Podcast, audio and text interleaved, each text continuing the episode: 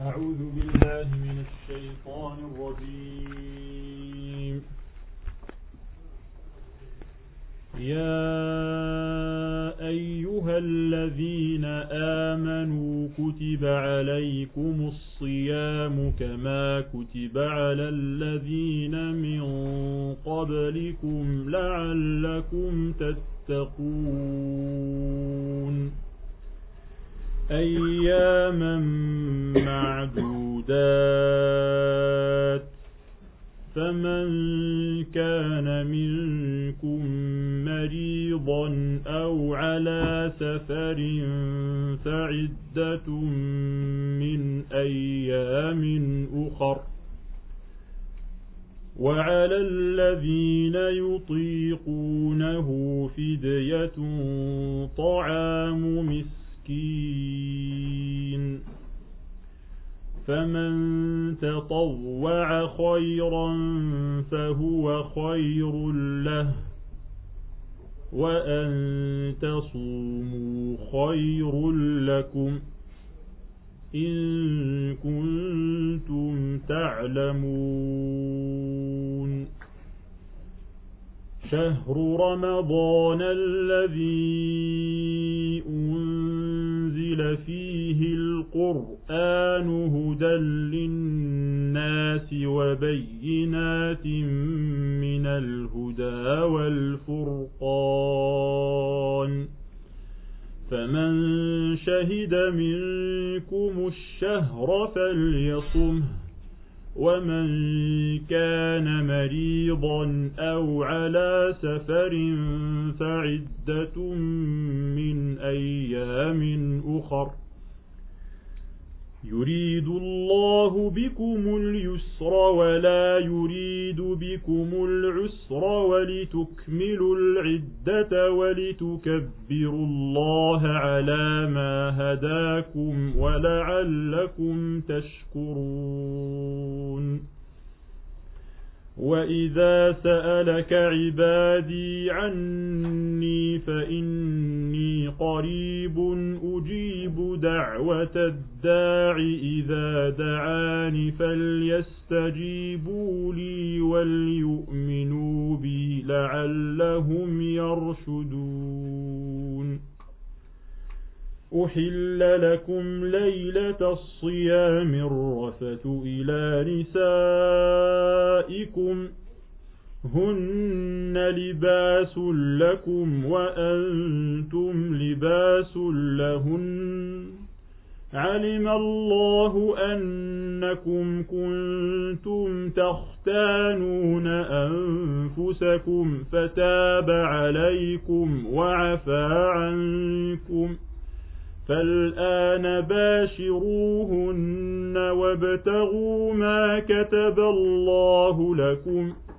وكلوا واشربوا حتى يتبين لكم الخيط الأبيض من الخيط الأسود من الفجر ثم أتموا الصيام إلى الليل ولا تباشروهن وأنتم عاكفون في المساجد تلك حدود الله فلا تقربوها كذلك يبين الله آياته للناس لعلهم يتقون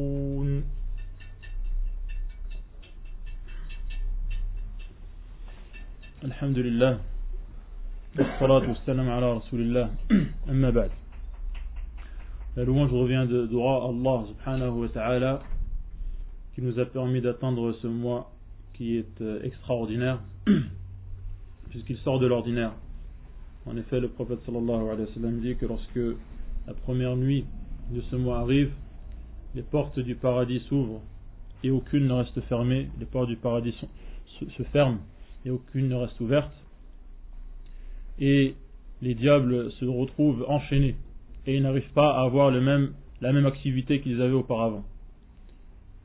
Et on verra également dans les versets qu'on va commenter, Inch'Allah, cet après-midi, en essayant d'être le plus bref et le plus simple possible, sans rentrer dans les détails euh, des divergences euh, juridiques, ce qu'Allah dit à son sujet.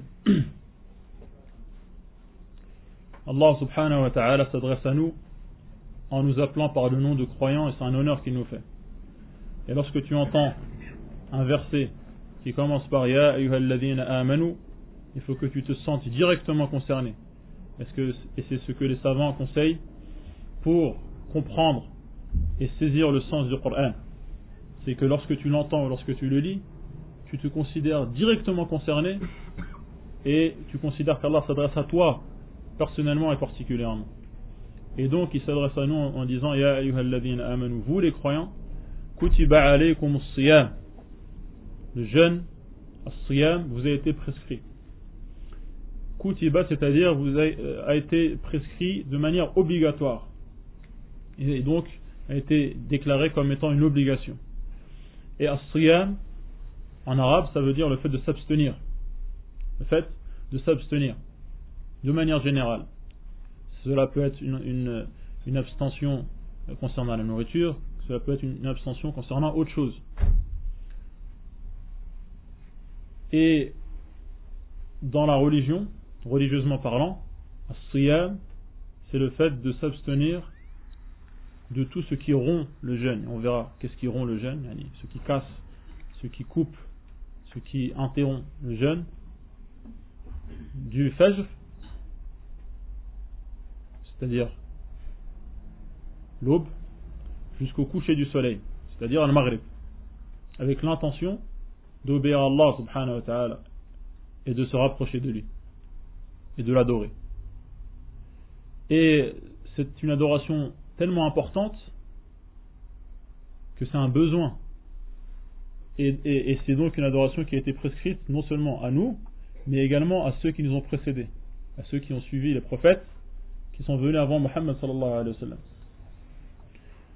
On le voit par exemple dans Surat Maryam, lorsque elle a eu son fils, donc Jésus, de manière miraculeuse, et lorsqu'elle est venue ou partie à la rencontre de son peuple, il lui a été dit de ne rien dire. D'accord? Et de faire comprendre qu'elle jeûnait. C'est pour cela qu'ensuite, elle aura fait des signes. Elle a fait signe à son peuple vers le, nouveau-né, qui est Isa. Et donc on comprend que le siyam à leur époque, c'était le fait de s'abstenir de parler. Le fait de s'abstenir de parler. Et pour nous, c'est le fait de s'abstenir de ce qu'on va citer ensuite, Inch'Allah. يا أيها الذين آمنوا كتب عليكم الصيام كما كتب على الذين من قبلكم لعلكم تتقون Et ce jeûne, il est obligatoire pour qui Il est obligatoire pour tout musulman qui est concerné par les lois religieuses, mukallaf, qui ne présente aucune, euh, aucun empêchement, aucune contre-indication, qui n'est pas en voyage, d'accord Et qui en a les moyens physiques. Et donc, le jeûne, il concerne tout musulman, il ne concerne pas al-kuffar. Quel intérêt y a-t-il à savoir cela? Que le jeûne ne concerne pas al-kuffar. Cela euh, présente un intérêt lorsqu'il y a des gens qui se convertissent, par exemple. si une personne se convertit à l'âge de 60 ans, et que donc cela, fait combien de ramadan qu'elle n'a pas jeûné Depuis l'âge de 15 ans. 45 mois de ramadan. Est-ce qu'on lui dit de rattraper tous les mois de ramadan qu'il n'a pas jeûné Non. Parce qu'il n'était pas musulman. Et donc il n'était pas, il n'était pas, il n'avait pas l'obligation de jeûner. C'est ce que cela veut dire. Quand on dit qu'il n'avait pas l'obligation de jeûner, c'est ce qu'on veut dire par là. Il y en a qui n'a pas rattrapé. Mais il est, bien sûr, euh, les kuffars sont concernés par les lois religieuses, c'est-à-dire qu'ils vont être punis pour tous les détails de la religion qu'ils n'ont pas appliqués. Mais s'ils se convertissent, on ne leur demande pas de rattraper.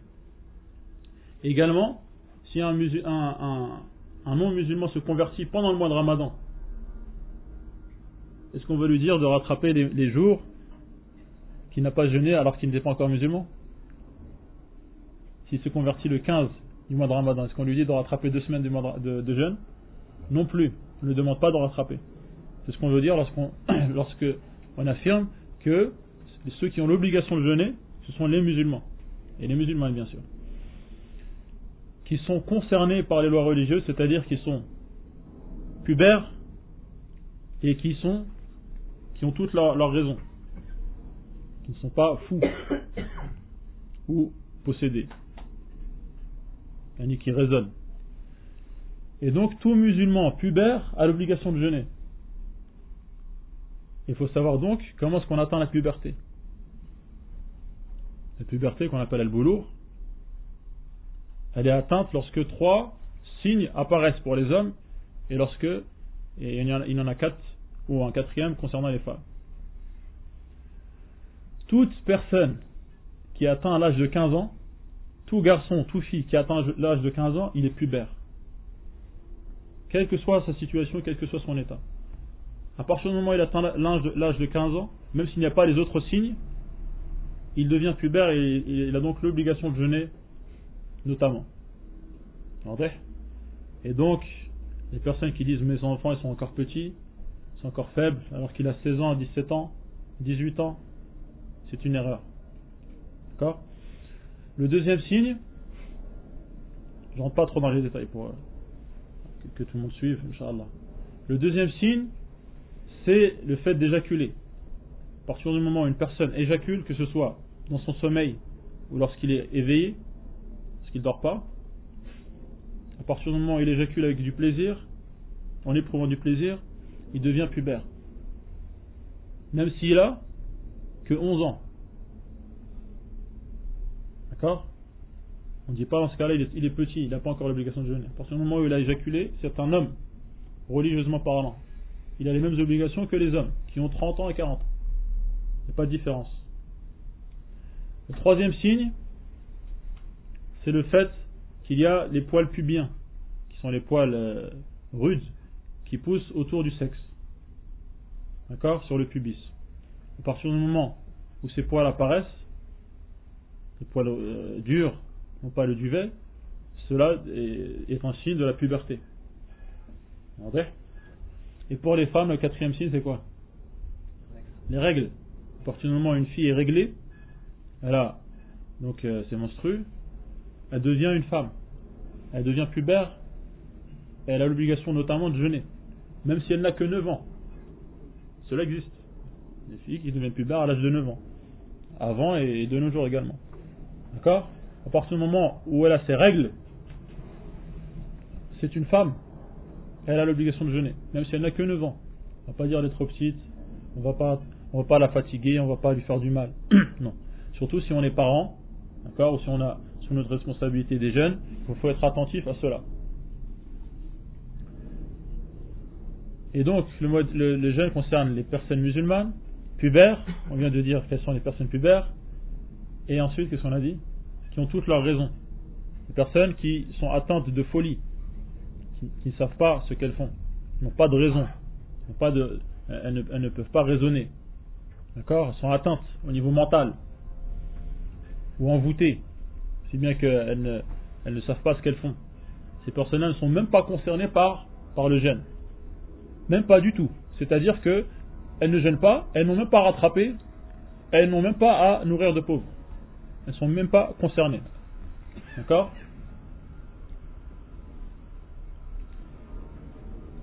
Le jeûne est obligatoire donc pour les personnes qu'on vient de citer lorsque elles, elles, sont en pleine possession de leur, de leur force physique.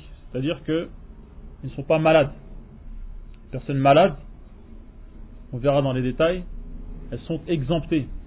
Elles ont une dispense pour ne pas jeûner, comme on a, on a vu dans le verset.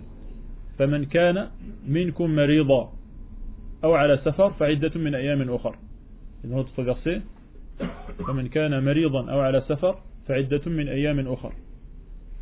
on verra dans les détails. on va suivre l'ordre des versets, Inch'Allah. Et également, il faut que cette personne ne soit pas en voyage. Si elle est en voyage, elle n'a pas l'obligation de jeûner. Elle n'a pas l'obligation de jeûner. Tous les savants sont d'accord et, et euh, unanimes à, à, ce sujet. On verra dans les détails ensuite. Et pour la femme, il y a un élément supplémentaire, c'est que elle ne doit pas avoir ses règles ou ses lochis, c'est-à-dire les saignements qui ont lieu après l'accouchement. Si une femme a ses règles ou ses elle ne jeûne pas. Elle ne doit pas jeûner. Et tous les savants sont d'accord à ce sujet. Donc, on récapitule ou pas besoin? On récapitule. Les personnes qui ont l'obligation de jeûner sont les musulmans. D'accord? Pubères. Quand je dis musulmans, les musulmans, c'est pareil. Musulmans, musulmanes, pubères, c'est-à-dire c'est-à-dire qui ont soit 15 ans, soit qui ont des poils sur, sur le pubis autour du sexe, ou qui ont éjaculé, ou pour les femmes qui ont leurs règles. D'accord? Également qui sont en pleine possession de leur faculté mentale. Ils ne sont pas atteints de folie. Également, qui ne sont pas malades, ni en voyage, et également qui n'ont pas alors, pour les femmes, leurs règles ou leurs lochis. Les règles, donc, euh, les règles qui viennent tous les mois, à peu près, ou les lochis, c'est les saignements qui ont lieu après l'accouchement. D'accord? Donc les personnes qu'on vient de citer ont l'obligation de jeûner. Ils sont concernés par ce verset. Ya amanu kutiba alaykum kama kutiba alladhina min qablikum et Allah nous explique pourquoi il nous a demandé de jeûner. Ou le but à, euh, qui est fixé et qui est à atteindre par le biais de ce jeûne. La'allakum tattaqun.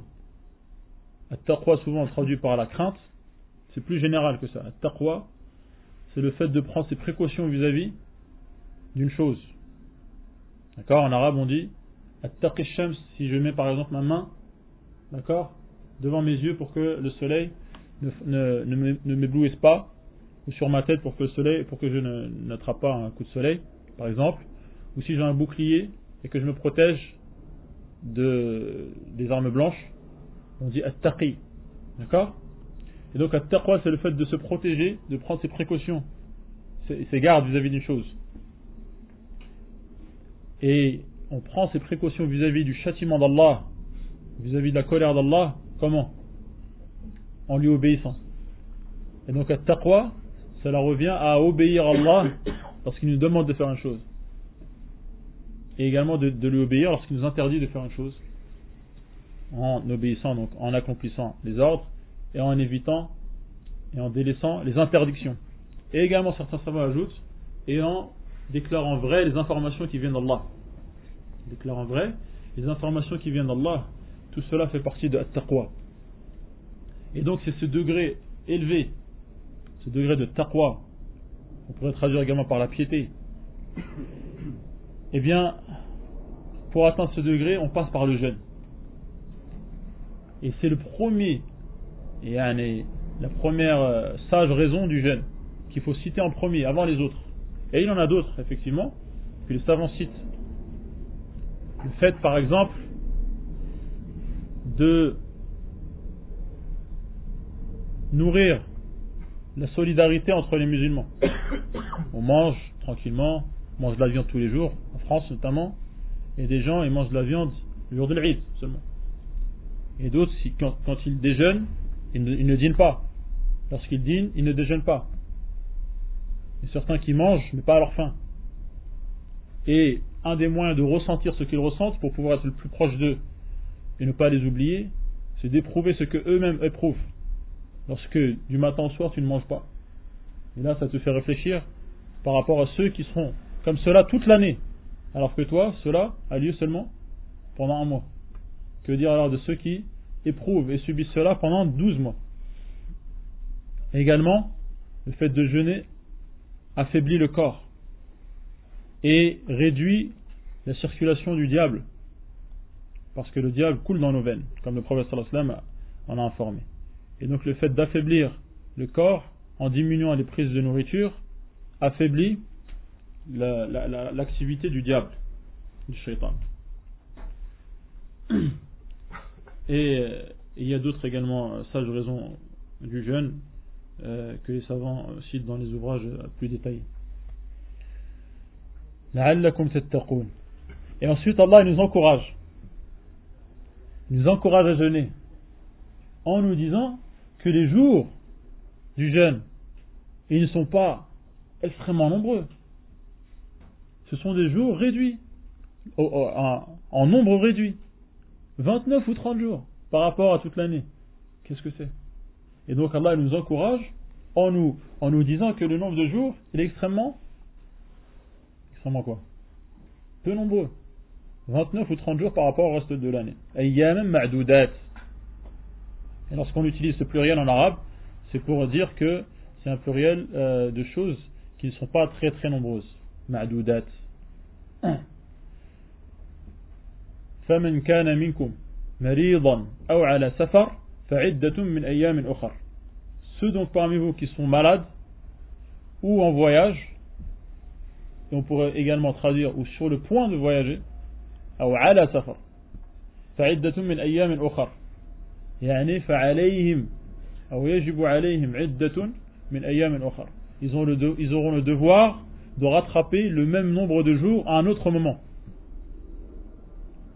d'accord ils ont le devoir de rattraper ça veut dire que s'ils rattrapent ça veut dire que c'est-à-dire quoi qu'ils n'ont pas jeûné effectivement le malade il présente trois situations.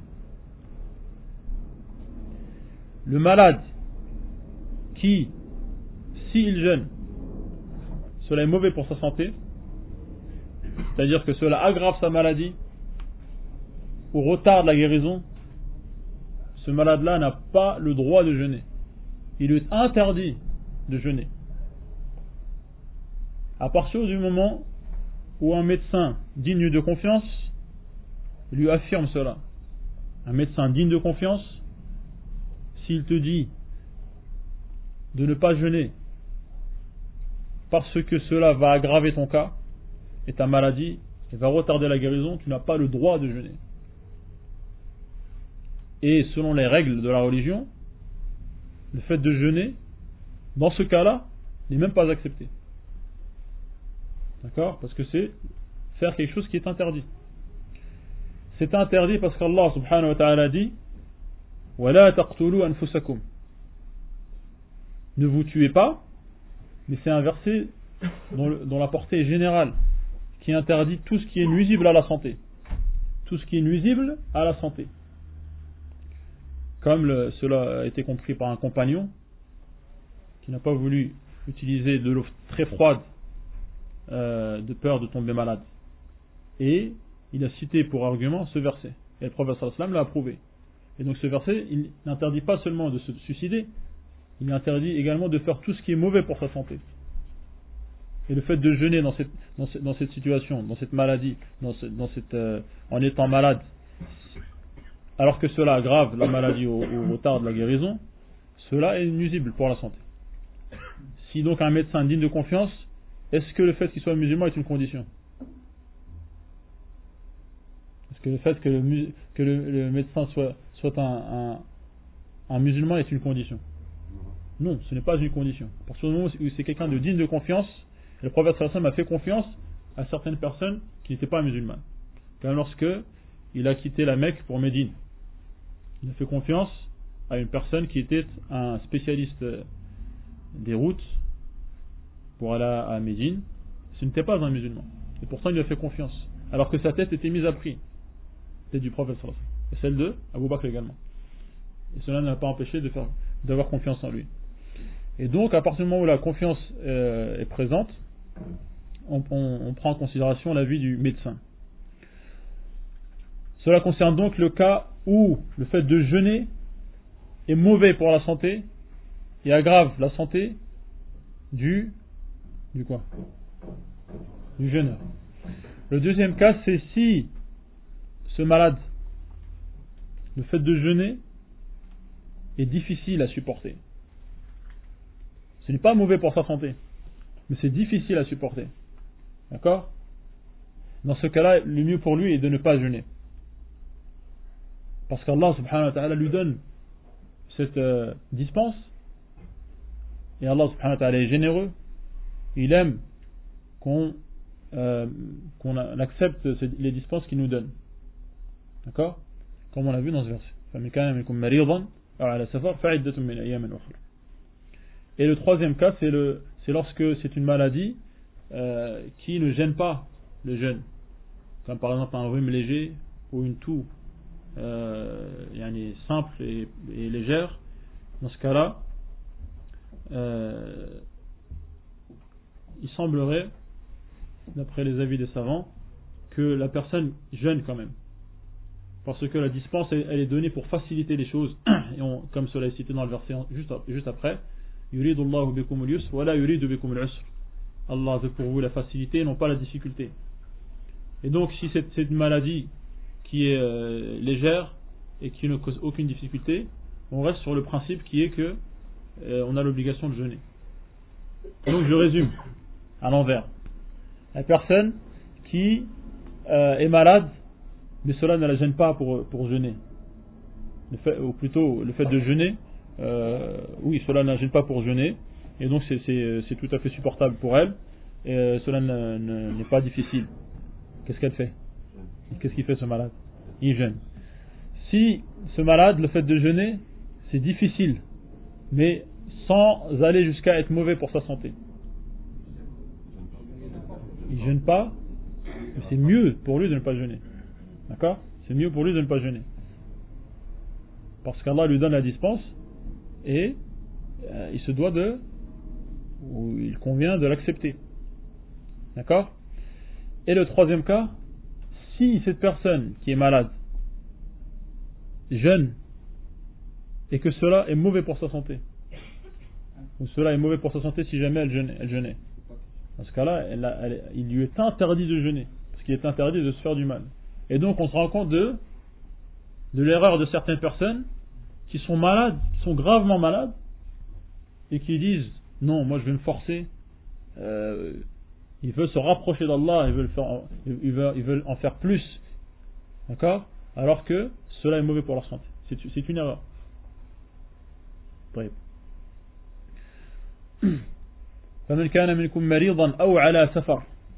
Également le voyageur. Tous les savants sont d'accord sur le fait que le voyageur n'a pas l'obligation de jeûner. On a déjà parlé du voyage. C'est quoi un voyage? Vous rappelez ou non? Eh oui. Ah, à partir du moment où les gens considèrent que le trajet que tu as fait est un voyage.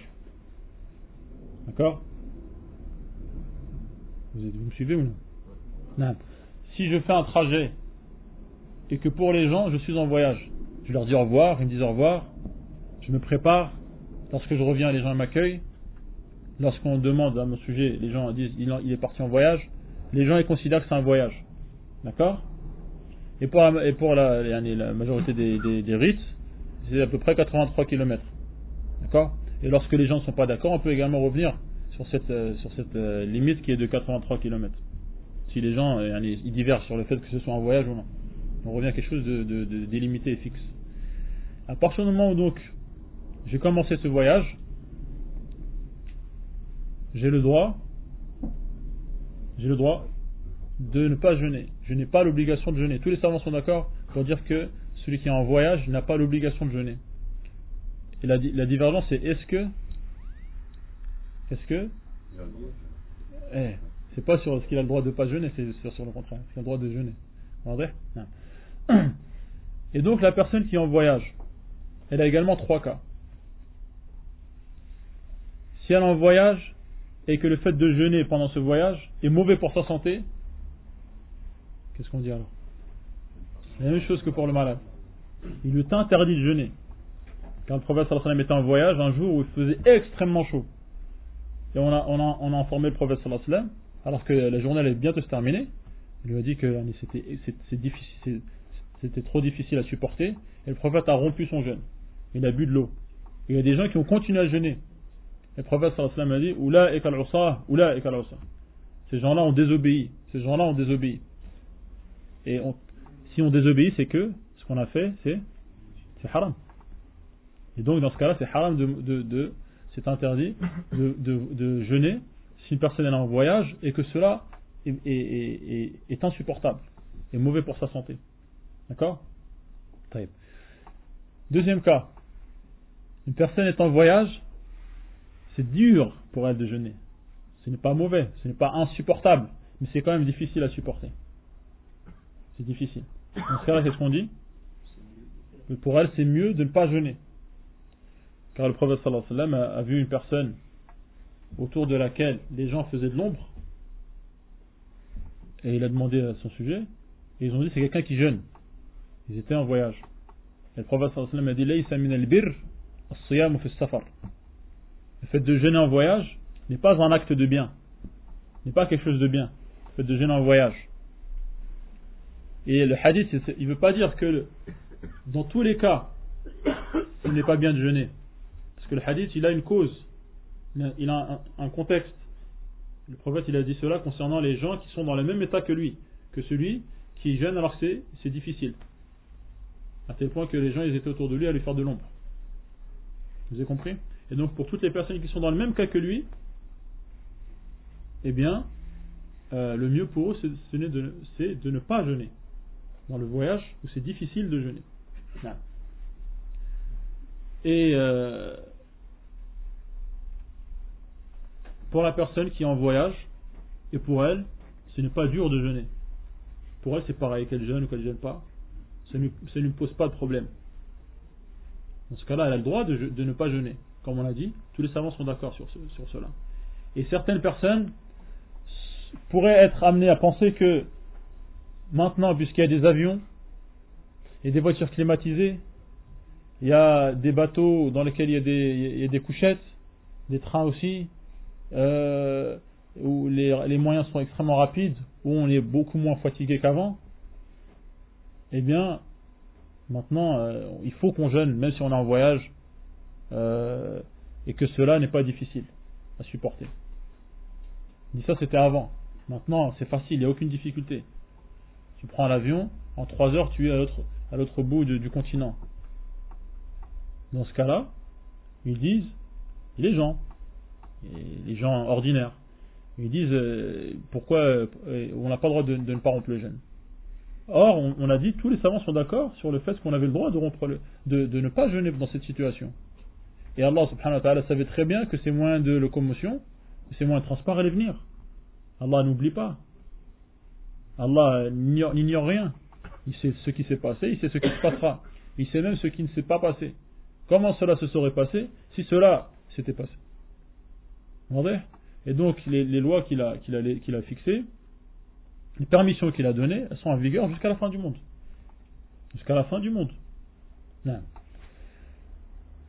Mais il reste à savoir si cette personne qui est en voyage et que ça ne gêne pas de jeûner, pour elle qu'elle jeûne et qu'elle ne jeûne pas, c'est pareil. Ce n'est pas mauvais pour sa santé, ce n'est pas difficile à supporter. Qu'est-ce qui est le mieux pour elle? De jeûner ou de ne pas jeûner? Il y a une divergence parmi les savants.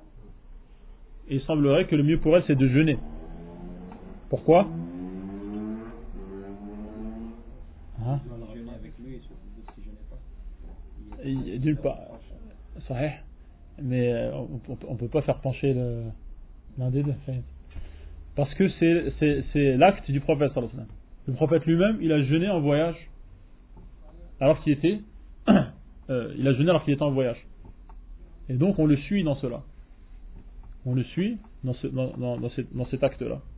Ce que le prophète sallallahu fait, en principe, c'est, c'est recommandé. Comme dans le hadith où, les, compagnons disent qu'ils étaient en voyage euh, et, qu'il faisait chaud, tel point qu'ils mettaient leurs mains sur leur tête pour se protéger de la chaleur, et il n'y avait que le prophète sallallahu et Abdullah ibn Rawaha qui jeûnaient. Donc le prophète il a jeûné alors qu'il était en voyage et donc on le suit. On le suit euh, parce que ce, qu'il fait est, en principe recommandé. Ça c'est d'une part. D'autre part, cela permet de jeûner au moment initial où le jeûne a été, demandé, qui est pendant le mois de Ramadan. Comme le frère dit également, cela permet de jeûner avec les gens. C'est cela est plus encourageant. On sait bien que quand on a des jours rattrapés, l'enthousiasme il est moins présent que lorsqu'on gêne avec tout le monde pendant le mois de Ramadan. Vous confirmez? Je vois que certains confirment. Et également, c'est un moyen, pardon, de s'acquitter au plus vite de son devoir. Un moyen de s'acquitter au plus vite de son devoir, puisque on n'aura pas de dettes hein, qui peuvent s'étaler dans le temps et qui il peut se passer ce, ce qui se passe ensuite. Et c'est pas ce qui peut se passer. Non. Voilà donc concernant les malades et les voyageurs. Et ceux qui ont mangé alors, alors qu'ils étaient malades ou en voyage, qu'est-ce qu'ils doivent faire? Ah, Ce qu'il dit dans le verset. Voilà. Ils doivent rattraper le même nombre de jours à un autre moment. Le même nombre de jours, ça veut dire que quelqu'un qui a mangé pendant tout le mois de Ramadan parce qu'il était malade, il doit rattraper un autre mois ou il doit rattraper le même nombre de jours. Si par exemple il jeûne le mois de Shawwal après, le mois de Shawwal, le mois qui est juste après Ramadan, et que le mois dans Ramadan il y avait 29 jours, et le mois de Shawwal il y en a 30. Non, il doit, si c'est 29 jours qui, qui, qui, ont eu lieu pendant le mois de Ramadan, il devra rattraper 29 jours. Et il devra le rattraper avant, avant quand? La date limite, la date butoir pour rattraper, c'est quand? C'est l'autre Ramadan. Hein? Il ne va pas retarder jusqu'à plus tard que euh, le mois de Ramadan suivant. Comme cela rapporté dans le hadith de Aïcha, qui euh, n'avait pas la possibilité de rattraper, et ensuite qui a dit ce, ce par quoi on comprend que la date limite, la date euh, ou la période limite, c'était le Sha'ban, yani le mois avant le ramadan suivant. D'accord? Non. Et ensuite, Allah subhanahu wa ta'ala dit Dans l'autre lecture qui est également répandue parmi les maghrébins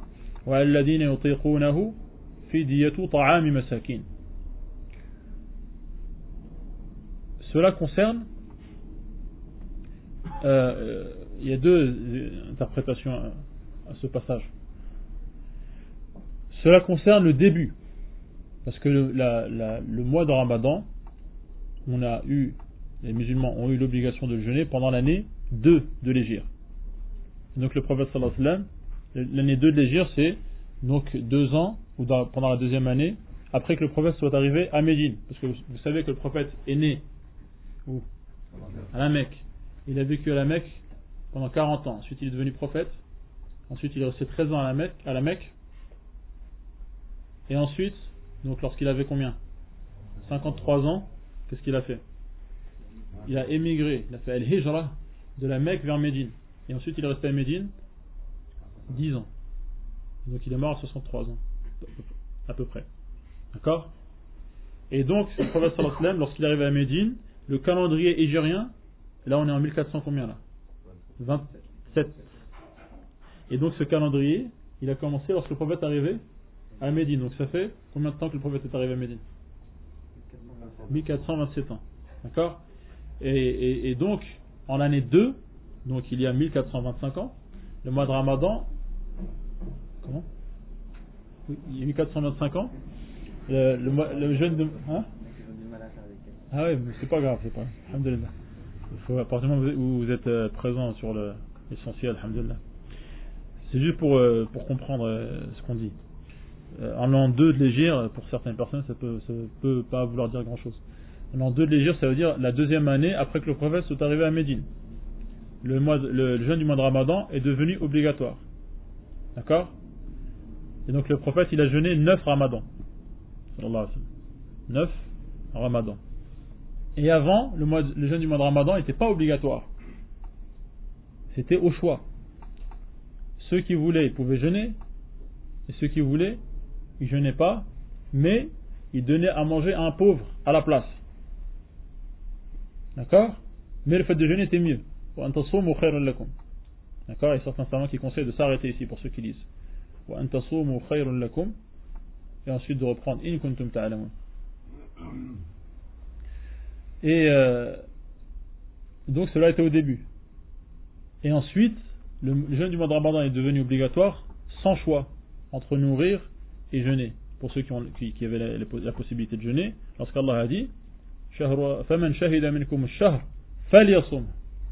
à partir de là, c'est devenu obligatoire. Il n'y a plus le choix entre jeûner ou nourrir un pauvre. D'accord? Mais ce verset, il est resté d'actualité.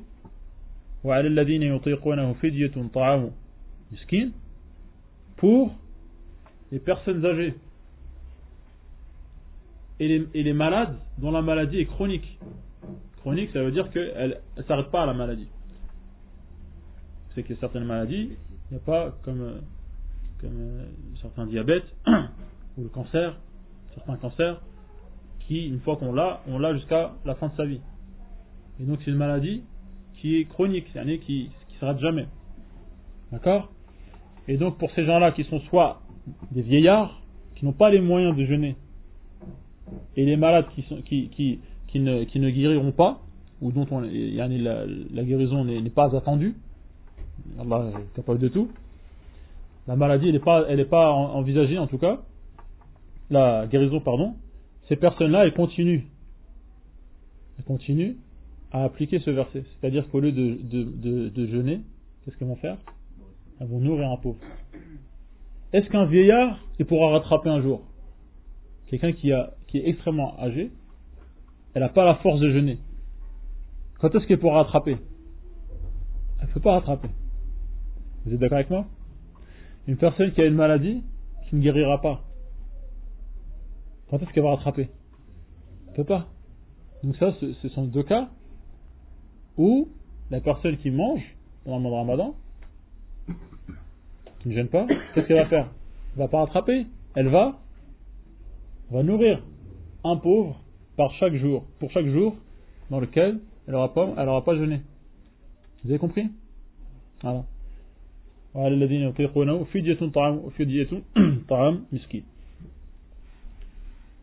Ça veut dire quoi? Ça veut dire que pour chaque jour dans lequel elle n'aura pas jeûné, elle va offrir un repas à un pauvre.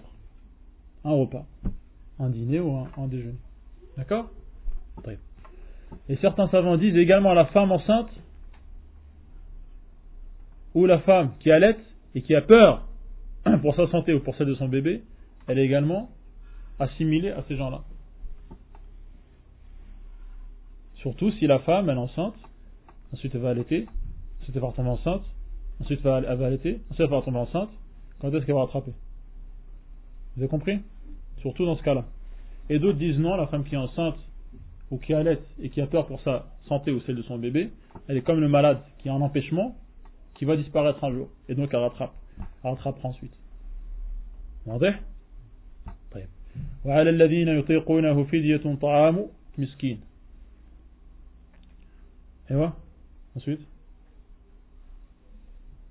faut l'apprendre le verset concernant le ramadan فمن تطوع خيرا فهو خير الله وأن تصوموا خير لكم إن كنتم تعلمون ensuite Allah subhanahu wa ta'ala nous dit شهر رمضان الذي أنزل فيه القرآن le mois de Ramadan d'accord et Ramadan c'est tiré de Ramda Randa, c'est le sable chaud, la forte chaleur. Et il semblerait que l'année où on a donné le nom à ce mois, c'était une année où le, mois de Ramadan, juste, justement, a, eu lieu pendant la chaleur, en plein été. Et donc il a eu le nom de Ramadan. D'accord? Faire attention pour euh, certains maghrébins qui disent Ramadan. Ramadan. C'est pas grave s'ils disent ça pour. Euh, pour discuter entre eux. Mais lorsqu'ils lisent le Coran, ils ne devront pas dire Shahru Ramadan. D'accord? Ils devront prononcer le dad. Shahru Ramadan. Alladhi unzila fihi le Coran. Et donc c'est un mois dont je vous ai cité les, certaines particularités, le fait que les portes du paradis s'ouvrent, les portes de l'enfer sont fermées, les diables sont enchaînés, ils ont une activité réduite. Pendant ce mois, comme on voit bien que les musulmans ils sont, enthousiastes, ils ont des ailes qui, poussent, et, ils affluent vers, vers la, miséricorde d'Allah subhanahu wa ta'ala, vers son pardon. Ils redoublent d'efforts. Les mosquées se remplissent. On voit bien de nos propres yeux. C'est le mois du jeûne.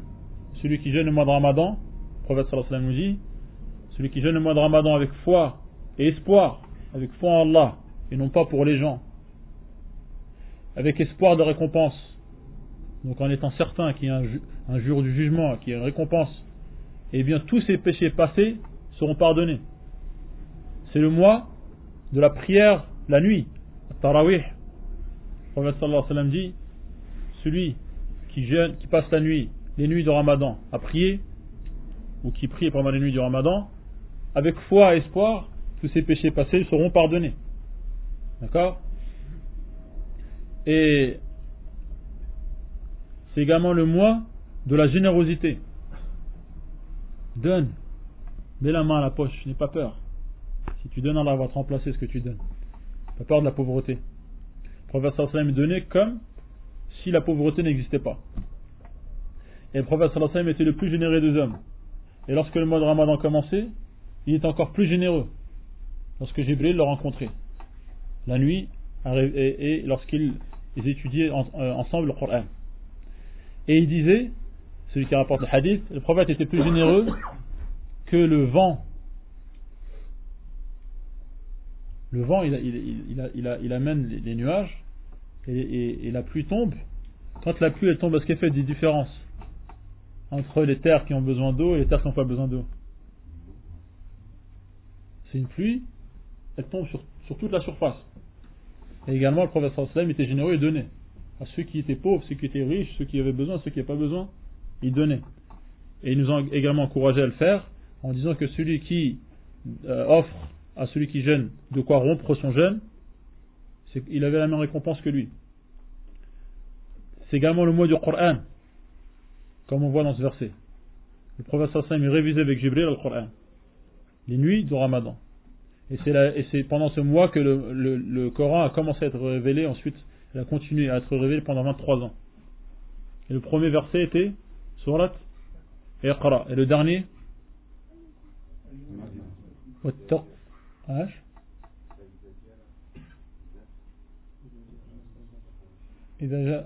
Parmi les derniers. Euh, et certains savants disent que le dernier c'est à la fin des versets qui parlent euh, de, de, de riba, à la fin de l'Baqarah. شهر رمضان الذي أنزل فيه القرآن هدى للناس pour guider les gens le Coran c'est un guide مبينات il explicite les choses من الهدى والفرقان C'est un discernement, il permet de discerner entre les choses, pas mélanger. Il discerne entre le vrai et le faux, le licite et l'illicite, le licite et l'illicite.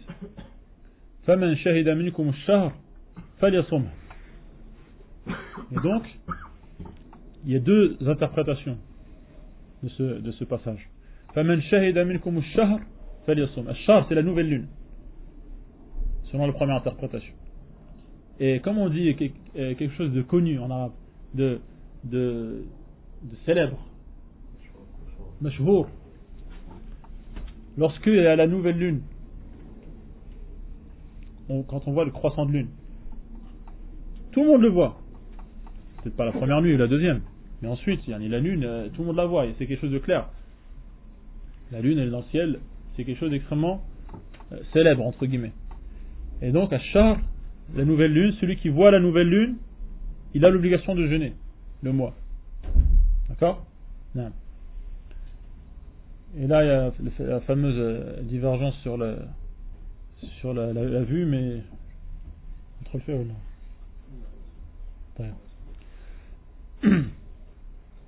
Et euh, la deuxième interprétation, c'est-à-dire ceux qui sont présents pendant le mois et qui ne sont pas en voyage.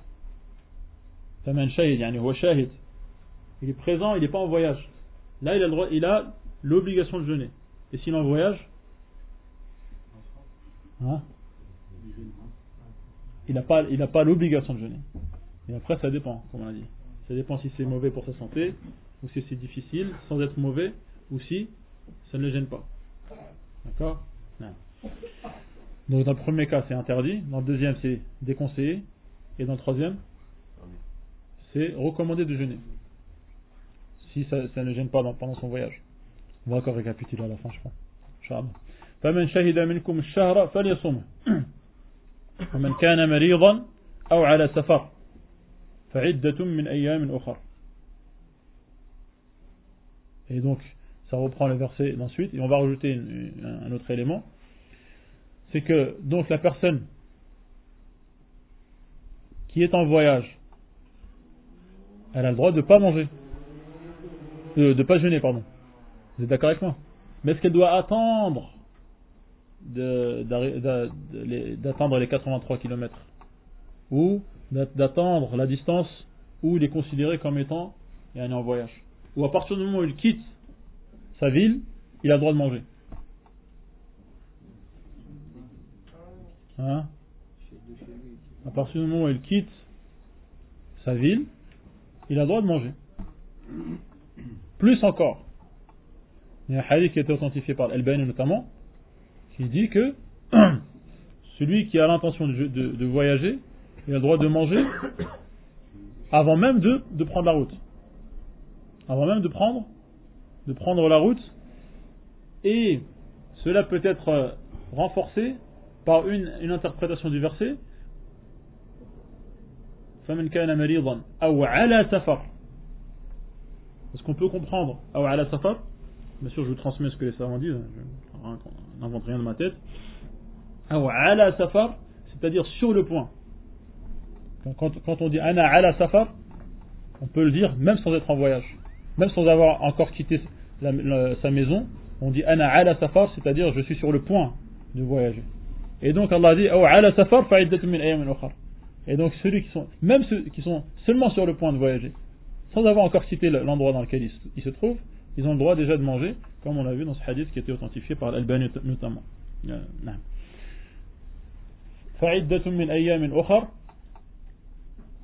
on, on, a, on a on explique alhamdulillah. Allah veut pour nous la facilité. On voit bien regarder toutes les dispenses toutes les facilités qu'Allah a mises, le fait que ceux que le jeune euh, euh, indispose au niveau de la santé, euh, ils ont, ils, ont des dispenses pour ne pas jeûner, et le fait que le nombre de jours est extrêmement réduit par rapport au reste de, l'année. Bref, cette religion est basée sur la facilité. Elle est basée sur la simplicité. Et Allah subhanahu wa ta'ala dit à son prophète Nous allons te faciliter l'accès à la plus facile, c'est-à-dire la religion la plus facile, qui est la nôtre. Alhamdulillah. D'accord Et le prophète sallallahu alayhi wa sallam, à chaque fois qu'il avait le choix entre deux choses, il choisissait la plus facile, tant que ce n'était pas un péché. يريد الله بكم اليسر ولا يريد بكم العسر ولتكملوا العدة ولتكبروا الله على ما هداكم Et cela a lieu à la fin du mois. ولتكبروا التكبير c'est quoi Le fait de dire Allahu Akbar. Et ça a lieu quand Le jour de l'Aïd. Donc à la fin, le tukmil l'idda wa tukabbirullah. Lorsque le mois de Ramadan se termine, le, le, commence jusqu'à ce que l'imam euh, arrive pour l'Aïd, pour la, pour la prière de l'Aïd. Parce que c'est que la prière a lieu avant le discours, contrairement au vendredi. Et il y a, a quelque chose d'extrêmement joli à dire à, sur ce passage. وَلِتُكَبِّرُوا اللَّهَ عَلَى مَا هَدَاكُمْ qu'on pourrait traduire littéralement et afin de dire Allahu Akbar au-dessus de ce qu'Allah, de ce vers quoi Allah vous a guidé ou de la, de la guidance entre guillemets qu'Allah vous a accordé comme si grâce à ce mois de Ramadan, on s'est élevé. on s'est élevé. On s'est élevé par le jeûne, par la prière, par le fait d'aller entièrement vers Allah, le fait de délaisser les péchés. On s'élève vers la taqwa justement, qui est la, sage raison de ce jeûne. Et à la fin du jeûne, on se retrouve tout en haut. Et de là, on prend ce takbir, le jour de l'Aïd. Après s'être élevé grâce au mois de Ramadan. Et cela concorde avec ce que le prophète sallallahu alayhi wa sallam nous a dit concernant le voyage. Vous voyez de quoi je parlais Le prophète sallallahu alayhi wa sallam nous a dit, lorsqu'on est en voyage et qu'on monte au-dessus d'une colline et qu'on est tout en haut, qu'est-ce qu'on dit? Allahu Akbar. Allah il est encore plus haut.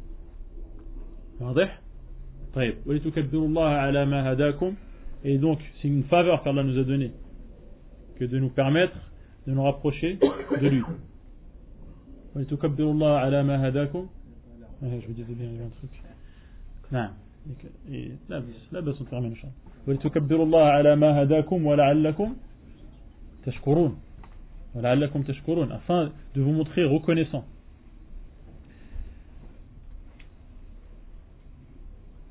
et ensuite le verset qui suit qui est cité à la fin du jeûne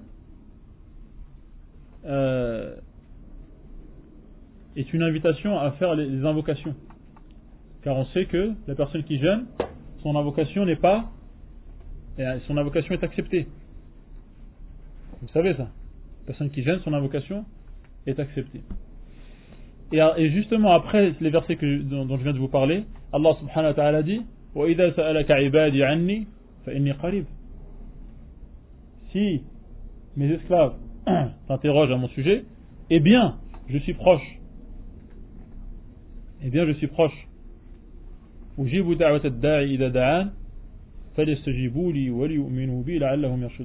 Je réponds ou j'exauce les invocations, euh, les invocations, et donc qu'ils répondent à mon appel, qu'ils croient en moi, afin d'être guidés. Et là, également, il y a une chose intéressante à dire.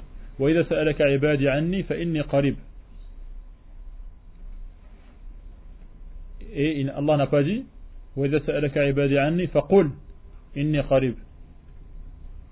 Si mes esclaves t'interrogent à mon sujet, eh bien je suis proche, directement. Et Allah n'a pas dit dis-leur je suis proche. Alors que dans les autres versets,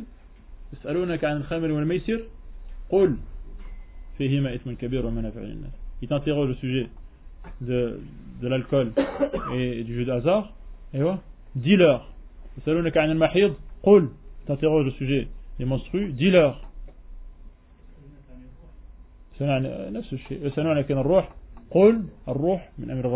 T'interroge au sujet de l'âme, dis-leur.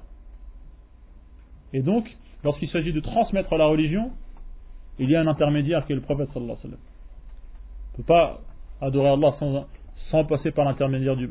On ne peut pas comprendre la religion et apprendre sa religion sans passer par l'intermédiaire du prophète qui nous apprend cette religion. Mais lorsqu'il s'agit d'adorer Allah, cela lui sans intermédiaire. On adore Allah directement, sans passer par des intermédiaires comme les prophètes par exemple. pour ça qu'Allah dit directement, sans redire le qul qui, est dit dans les versets qui parlent de, la, de la législation, de la réponse aux questions. Et là, quand on dans l'adoration, il n'y a pas d'intermédiaire. Directement, entre l'esclave et Allah subhanahu wa ta'ala. Et ensuite Allah subhanahu wa ta'ala dit "Uhilla lakum laylatas siyam ar-rafatu ila ila nisaikum." Ar-rafat, c'est l'acte sexuel et également les paroles qui y sont liées. Cela est permis pendant la nuit. Pendant la nuit, euh, pendant le mois de Ramadan. Comme, parce qu'on a dit, le, jeûne a lieu du, du Fajr jusqu'au coucher du soleil. D'accord? Vous êtes, vous êtes, vous êtes mêlés à elles, elles sont mêlées à vous, ou également elles, elles, vous, elles vous recouvrent et vous les recouvrez, ou elles vous protègent et vous les protégez. Tout cela est, compris par le terme libas. Et ensuite, donc sans s'attarder sur l'histoire euh, l'histoire de, de ces versets, Allah subhanahu wa ta'ala dit فالآن باشروهن وابتغوا ما كتب الله لكم وكلوا واشربوا حتى يتبين لكم الخيط الأبيض من الخيط الأسود من الفجر Allah nous dit qu'ici qu'il nous est permis d'avoir des rapports sexuels, de boire et de manger, d'accord, pendant toute la nuit, jusqu'à ce que le fil de l'aube apparaisse clairement. Il y a ce que le fajr, il apparaisse de manière claire, qu'il n'y ait plus aucun doute et que donc la personne a le droit de manger, de boire et d'avoir des, relations sexuelles tant que elle n'a pas la certitude que le fajr a lieu. D'accord? Si elle sait que le fajr n'a pas lieu, elle, a le droit de continuer. Si elle doute du fait que le fajr a lieu ou non, elle a le droit de continuer. Si elle penche fortement vers le fait que c'est le fajr, mais sans être certain, elle a le droit de continuer. s'il est certain que c'est le Fajr, il doit arrêter. Vous avez compris. Non. Bien sûr, quand on parle, quand les, le fuqaha parle d'une chose, euh, oui, on, rappelle. Non, mais c'est vrai, c'est important. Il y a des choses qui peuvent être, euh, qui peuvent être pas être comprises par tout le monde. Une fois, je me rappelle, j'avais dit euh, dans une, j'avais expliqué les piliers de l'islam, j'avais parlé du jeûne. J'avais dit c'est le fait de s'abstenir, d'avoir des relations sexuelles pendant, pendant la journée de Ramadan. Il y a quelqu'un qui m'a dit ah bon, tu fais bien de me le dire. Elle ne savait pas. C'est des choses qui sont évidentes, mais pas pour tout le monde. Donc quand on dit des relations sexuelles, bien sûr, licites. Et les relations sexuelles illicites hors mariage, elles sont interdites pendant le ramadan, en dehors du mois de ramadan, le jour et la nuit. Et donc, euh, on a là les trois éléments de base desquels il faut s'abstenir. Parce qu'on a dit que le jeûne, c'est le fait de s'abstenir de tout ce qui rompt, tout ce qui casse ce jeûne, du fait jusqu'au coucher du soleil. Qu'est-ce qui casse ce jeûne Comme les gens disent. Ce qui annule le jeûne. Hein? Eh bien, en principe, les trois, les trois actes qui annulent, ils sont cités dans ce verset. Principaux, Yann. L'acte sexuel, d'accord?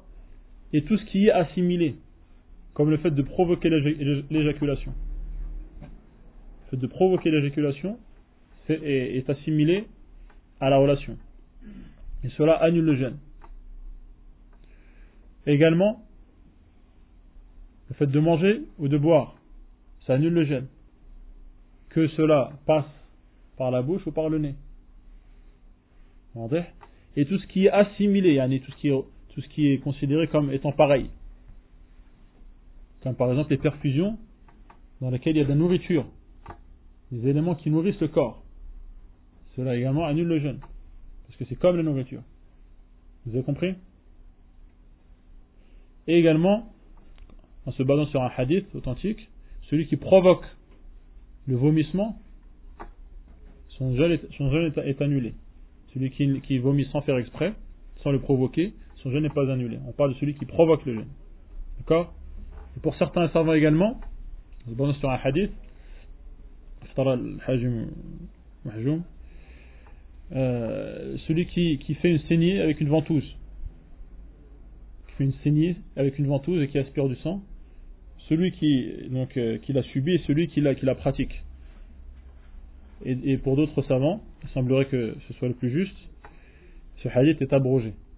Ce hadith, il est plus en vigueur. Il y a un, hadith ensuite qui l'a abrogé, un qui, qui, qui, à partir duquel on, déduit que cela n'a plus lieu. Et que al-hijama, donc la, la saignée avec ventouse, n'annule pas le jeûne, en fin de compte. Et donc on comprend, je, recommence, ce qui annule le jeûne, l'acte sexuel ou le fait de provoquer l'éjaculation, le fait de boire ou de manger, ou tout ce qui, est, qui ressemble à cela, comme le fait de subir une perfusion, une injection qui nourrit le corps, le fait et le fait de provoquer le vomissement. Toutes les autres choses, en principe, en principe, elles n'annulent pas le jeûne. C'est-à-dire celui qui dit Ah, tu t'es mis du parfum, ton jeûne il est annulé. Il doit avoir une preuve du Coran ou des hadiths. Celui qui dit Ah, tu as eu une mauvaise pensée, ton jeûne il est annulé. Il doit avoir une preuve du Coran et de la Sunna. D'accord ou celui qui dit euh, pour les femmes, t'as mis du maquillage, ton jeûne il est annulé. Le maquillage, bien sûr, il faut encore rappeler. Dehors, il, est haram. On parle par exemple du maquillage à la maison que la femme met pour son mari. Euh, comment Oui, par exemple, le fait de, nager.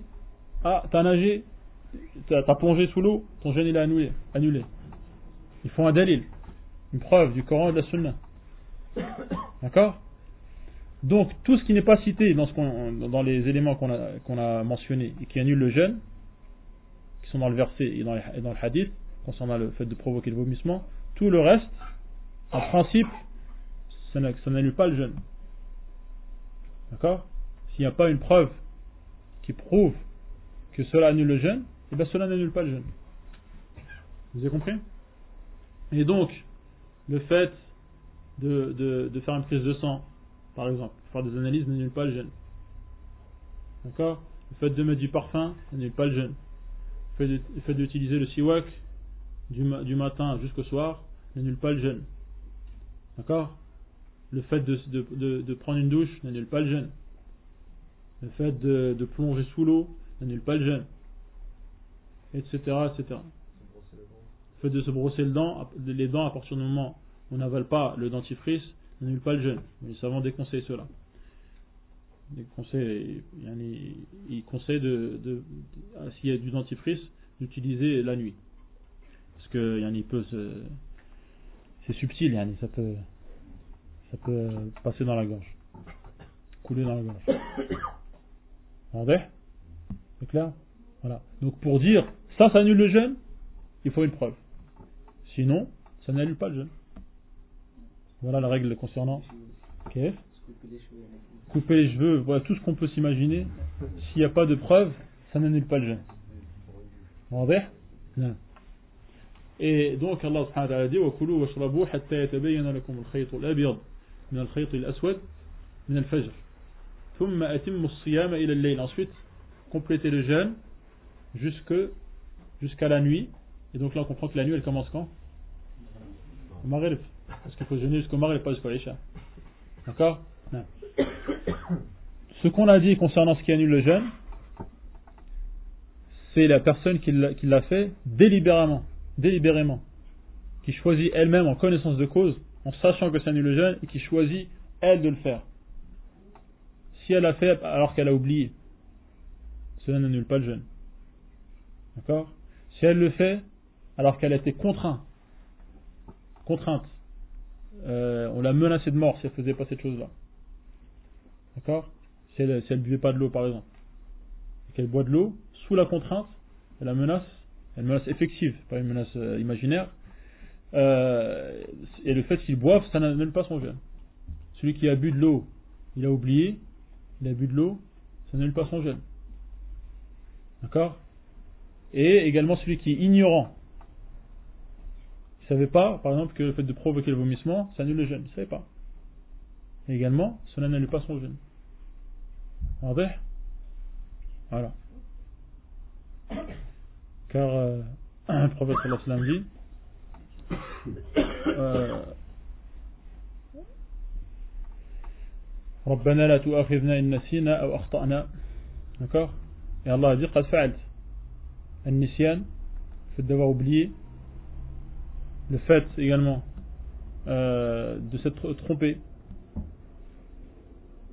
et donc ce, cela euh, Allah ne, ne nous en tient pas rigueur et euh, également, Allah parle de ceux qui ont, qui ont été contraints de faire des actes qui font sortir de la religion. Il dit. Il dit que ces gens-là qui ont été sous la contrainte, qui ont dit des paroles par exemple qui font sortir de la religion, ont fait des choses comme se prosterner à quelqu'un d'autre qu'Allah qui, qui fait sortir de la religion, sous la contrainte, sous la menace de, mort, eh bien Allah n'allait pas il, ne, n'en retient pas rigueur, il ne les punit pas pour cela. D'accord? Et l'ignorance, on sait également que celui qui est ignorant, euh, il n'est pas, euh, il n'est pas puni pour son acte.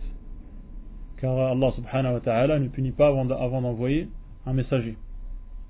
donc les personnes qui sont ignorantes, elles ne sont pas punies pour cela. Mais à partir du moment où il sait, où il se rappelle, d'accord, il doit arrêter immédiatement euh, ce qu'il est en train de faire si ça annule le jeûne, comme le fait de manger ou de boire. D'accord? Et donc Allah termine ces versets en disant en disant que ce sont là les limites d'Allah qu'il ne faut pas approcher. D'accord? Et il nous dit également que, euh, que c'est de cette manière-là, comme on va voir de manière extrêmement belle et extrêmement détaillée et précise euh, et riche dans, dans les sens qu'on peut en tirer. Euh, c'est de cette manière c'est de cette manière qu'Allah explicite, expose euh, ces signes, ces versets aux gens, afin qu'ils prennent leur garde et afin qu'ils obéissent à Allah. D'accord? Je récapitule. Euh, Allah alam, sallallahu alayhi wa